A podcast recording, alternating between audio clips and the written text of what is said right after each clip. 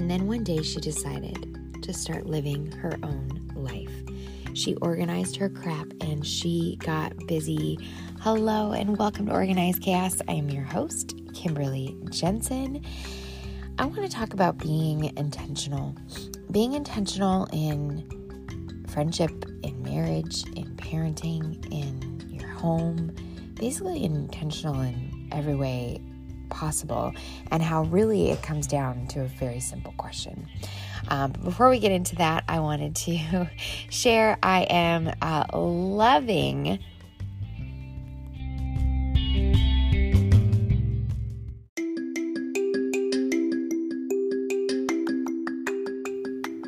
Getting my cleaning products sent to me once a month uh, for whatever I need.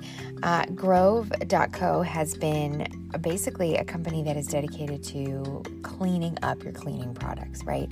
Everything they have is you, uh, healthy to the environment, uh, healthy to you, and not only do they just have cleaning products, but they have uh, Bath and Body Works, they have stuff for your dog, they have whatever you need, um, and it's just it's nice to know like if you're someone who goes through cleaning spray every month, and you just always have that coming.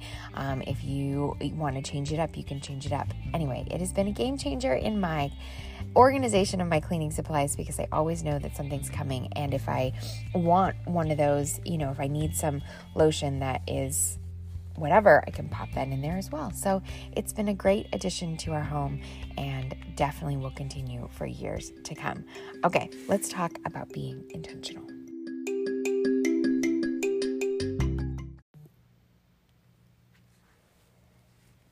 So it dawned on me the other day that we are one question away from knowing an answer that we might plague ourselves with wondering. And what I mean by that is we oftentimes think about how am I enough, right? Like, am I a good enough parent? Am I a good enough mom? Am I a good enough wife? Am I a good enough friend? Am I good enough at my job? Um, it, we we ask ourselves these questions all the time. But the truth is, if we just flipped the question to the person that is the most, is the biggest part of it, we would probably find the answer that we are looking for. We would stop questioning and we would start doing.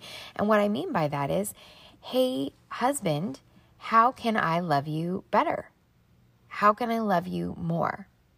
Hey, friend, what are ways that I can show you that I love you? And you know, maybe it's they really need one thing in like how do you feel the most loved? It doesn't even have to be you specifically if you're like trying to be like incognito but what are some things that you really need from a friend?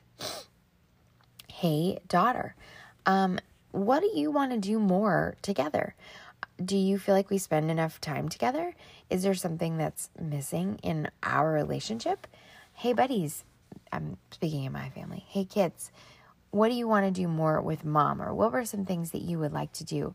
And I realized this because on Mother's Day, I told James that I wanted to just let the kids have one hour each with me. And I know that sounds silly, but in one day, that's four hours, and that's a lot of time. Um, I said, What do you? So I gave each of the kids kind of a fair warning. I said, I want you to come up with one thing you want to do with me for an hour. And so, you know, off they went with their thinking caps. And it's just so interesting because it came out very much so how each of these kids are loved and appreciated. And so that's what I want, you know, that's what I recommend to you. How do you how can you be intentional with just asking this question and then being ready for the answer and then producing? Right? Uh, if you were to ask your dog, How can I love you better? they would tell you to take them for nice walks in the woods, which is how I love June every day. Just kidding. But honestly, it's that simple. And I think that's what it, I think that's what surprised me is all of a sudden I was like, you know, we question ourselves a lot on if we are enough for something, if we are enough for people. Uh, you know, even in the summer, maybe you're a working parent and you want to you know give your kids more but they know you work and they're proud of you and they know that you sacrifice a lot. And so it's like hey kids like i have to work during the day but you know let's make sure once a week there's like we have a bucket list of things for the summer and we do that one thing. And we do that one thing well and we show up with you know that we're ready to to be all in. And that is really really powerful because the fact that you're even asking means that you care right? Like hey hubby what are five ways like i could love you better? And be ready for the answer. But if you're also being ready for the answer, then you be better be ready for the doing, uh, because I think that that's the biggest part of it. We don't ask the question because maybe we don't want to know because we don't want to be available for that thing or that time. Um, unfortunately, we are all selfish by nature. Human beings are selfish by nature. Most most things are how does this serve me? How does this serve me? And rarely are we asking, you know, how does this serve them?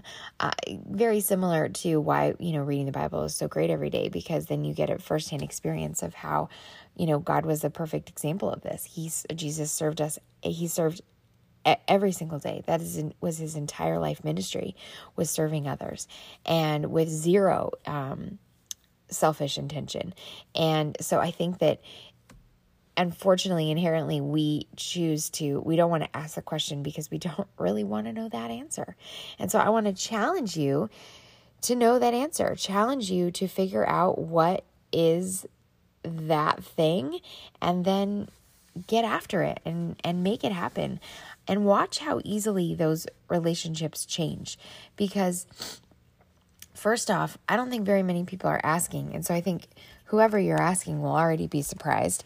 Um, and then number two uh, being ready to be you know, produce what it is that's going to love them is going to just pour life into someone's soul. Similar to if you have a boss, right? Like if you have a boss, you want to know what their expectations are of you. You want to know like and and expectations and wants are very different, right? Like of course that's like a job, but it can still be asked in a way of like, "Hey, what would make your, you know, how can I help you in this situation? How can I do something that would make, you know, your job easier and my job easier? That's going to go that's going to speak life into that person knowing that you're willing to ask because you're willing to do. But you got to be ready to be willing to do. And maybe that's where you're going to stand out. Maybe that's where you're going to shine is so bright because you're going to be that only person that does. Uh, and I think that the the greatest part of serving others and the greatest part of showing up is that you then get to show a love that uh, not everybody experiences every day, but filling that cup will only therefore produce more love and joy in that person. And who knows, might ignite, it could be the gift that keeps on giving. And why not be that person that does that, starts that? All right, so the question is are you going to ask the question? Thank you.